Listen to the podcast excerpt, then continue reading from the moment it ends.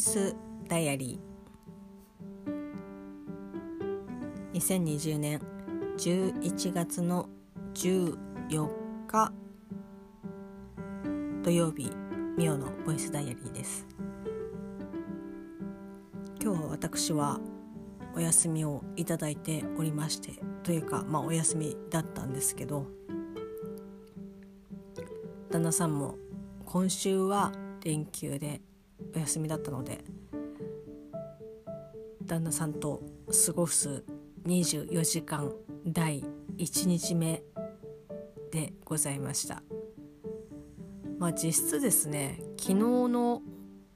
夜「鬼滅の刃」をレイトショーで見に行ってきたわけなんですけどその時も旦那さんと一緒だったので、まあ、ちょっと24時間プラスまあ、5時間ぐらいとか ですかね。連続で一緒に過ごしております。はい、今日はまあ特にどこかにどこかにというかね何かよこう予定があるとかっていうわけではなく旦那さんも久々の連休っていうことだったので、まあ、家でねゆっくりしたいというふうに。で何だったらこう寒くなってきましたから。冬のものとかを入れ替えをしたいっていうふうに言っていたんですけど私が起きたのがですね、まあ、ちょっと、まあ、ちょもう本当にこれは毎回思うんですけど休日に10時台に起きて何が悪いっていうふうにすごく思うんですけどま10時過ぎぐらいに起きまして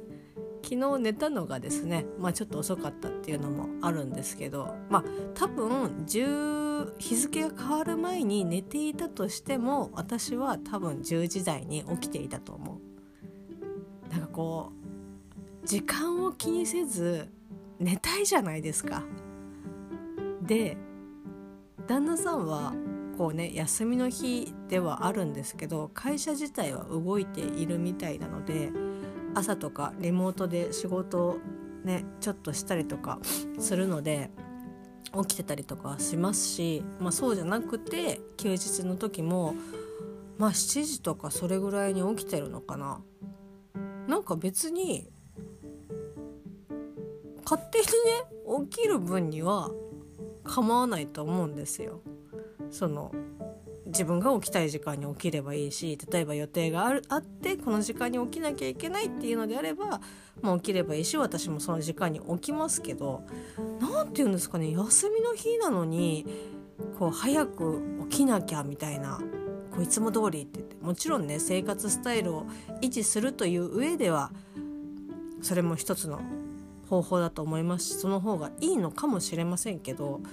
何て言うんですかねこの自分が早く起きているっていうのをこう私にもこう言ってくる感じ、まあ、これ本当にですね一向に決着がつかない平行線な話なんですけど。まあ旦那さんもですねだんだん諦めているのか。冗談交じりの、えーと、と嫌味プラス本音みたいな感じでこういや起きるの遅かったもんねみたいな感じで言ってきますけどうるせえなと思いながら。聞いてますがそんな感じで今日はですね10時過ぎに起きましてで朝ごはんを、まあ、トーストで食べようと思っていたんですが旦那さんがこうラーメンが食べたいというふうにぼやき始めで最初ねこう家にある、まあ、カップラーメンとかそういうのを食べたいっていう風に言ってるのかなっていう風に思ったんですけどなんか割とガチめにラーメンが食べたいという風に申しているので家の近くにまあ近くとか自転車でね20分ぐらい走ったところの、えー、とデパートオズでですねレストラン街に中華屋さんがあるんですけど、まあ、そこで以前お昼を食べた時にまあ、この値段で好きなこう担々麺を食べれるっていうのはいいっていうふうにすごくこう満足をされたみたいでそこに行きたいと。ではまあじゃあ早お昼じゃないですけども、まあ、正直ね朝ごはんにしてはちょっともう遅い時間だったのでそれだったら少し早めにお昼をじゃあ取ろうと言ってそこの中華屋さんに行ってきました。で旦那さんはですねランチセット担々麺とカニ玉とご飯。私は海鮮あんかけ焼きそばを食べたんですけどえっとですね前回もそうだったんですけど非常に量が多い。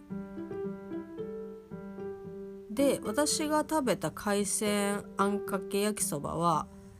1100円とかまあそれぐらいなんですね。五目だと900いくらとかなんですけどまあまあ本当に妥当な値段というかまあそれぐらいかなっていう感じではあるんですけどその値段の割にえ結構量多くないかっていう感じなんですよね。で麺もよくあるこう焼きそばの1人前というかね中華麺の1人前をちょっと気持ち多いかなぐらいな感じなのでまあまあ食べれるかなって思ったんですけどいかんせんですね具材がすごく多くてまあ本当にありがたいことというかよくこの値段でこれだけの量を提供してるなっていうふうには思うんですけど私でさえ結構きついまあ私今年まだ34ですまだ、うん、34歳ですけど周りのお客さんは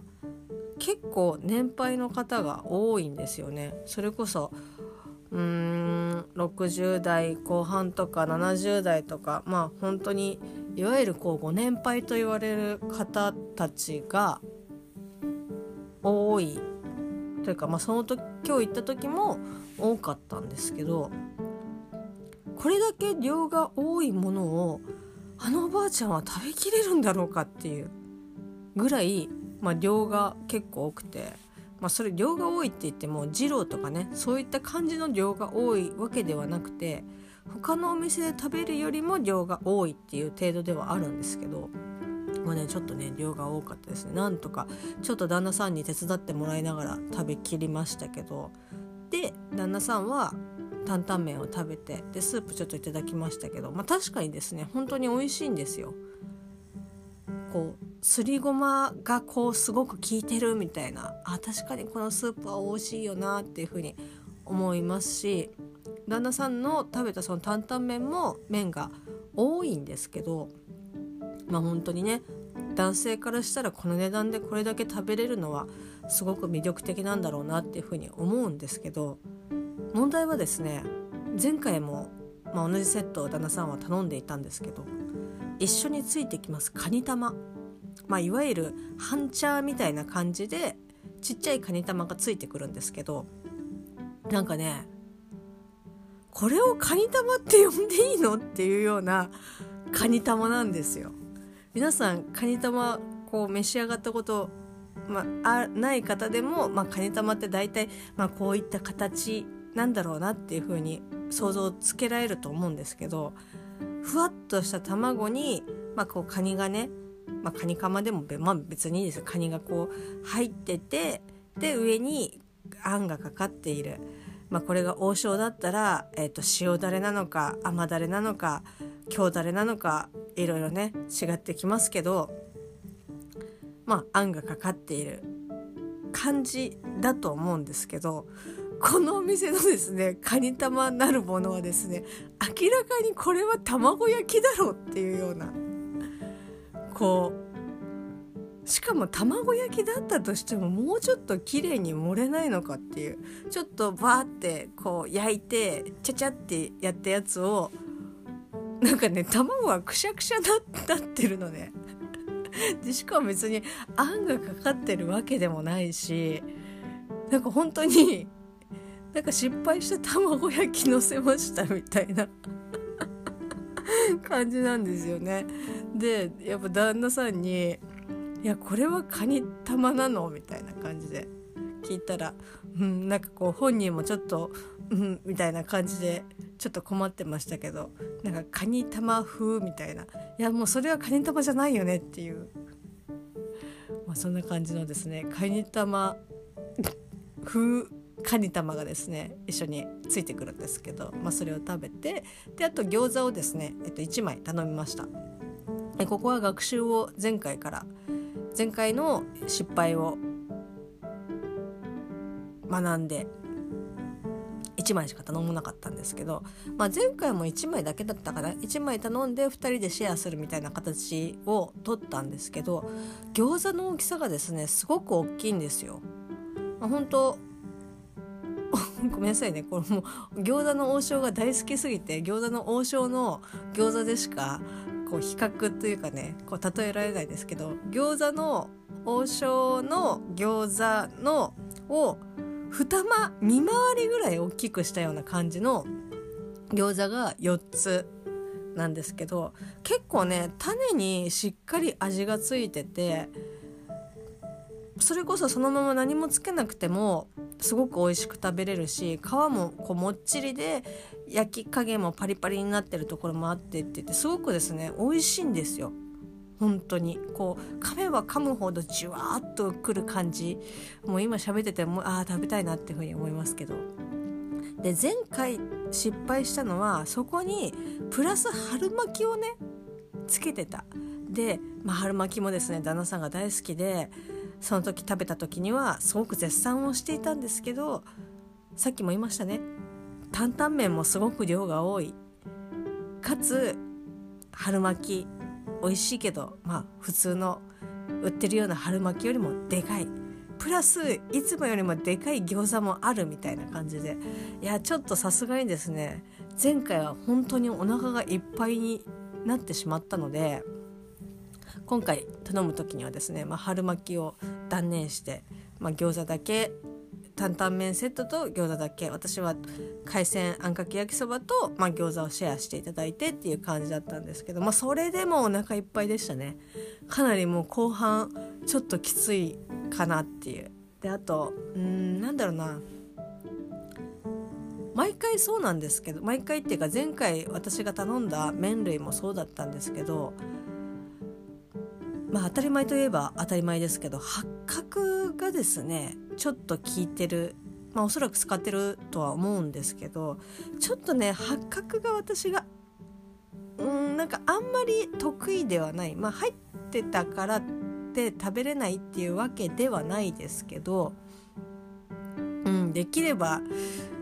入ってない方がいいかなっていう。まあそれを中華として捉えるかどうかって言われるとうん偽中華になっちゃうのかなっていう感じですけど。今日食べた海鮮あんかけ焼きそばも八角が入ってまして八角が入ってましてというか八角の存在を認識する感じだったのでまあねなんかちょっとうんっていう感じではありましたけどまあ美味しかったですけど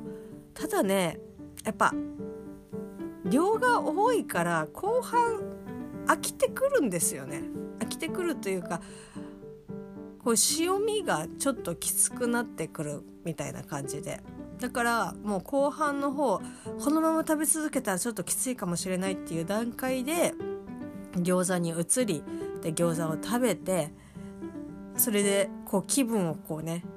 リフレッシュというか餃子に一回変えチェンジしてからの海鮮にも一回行くみたいな感じで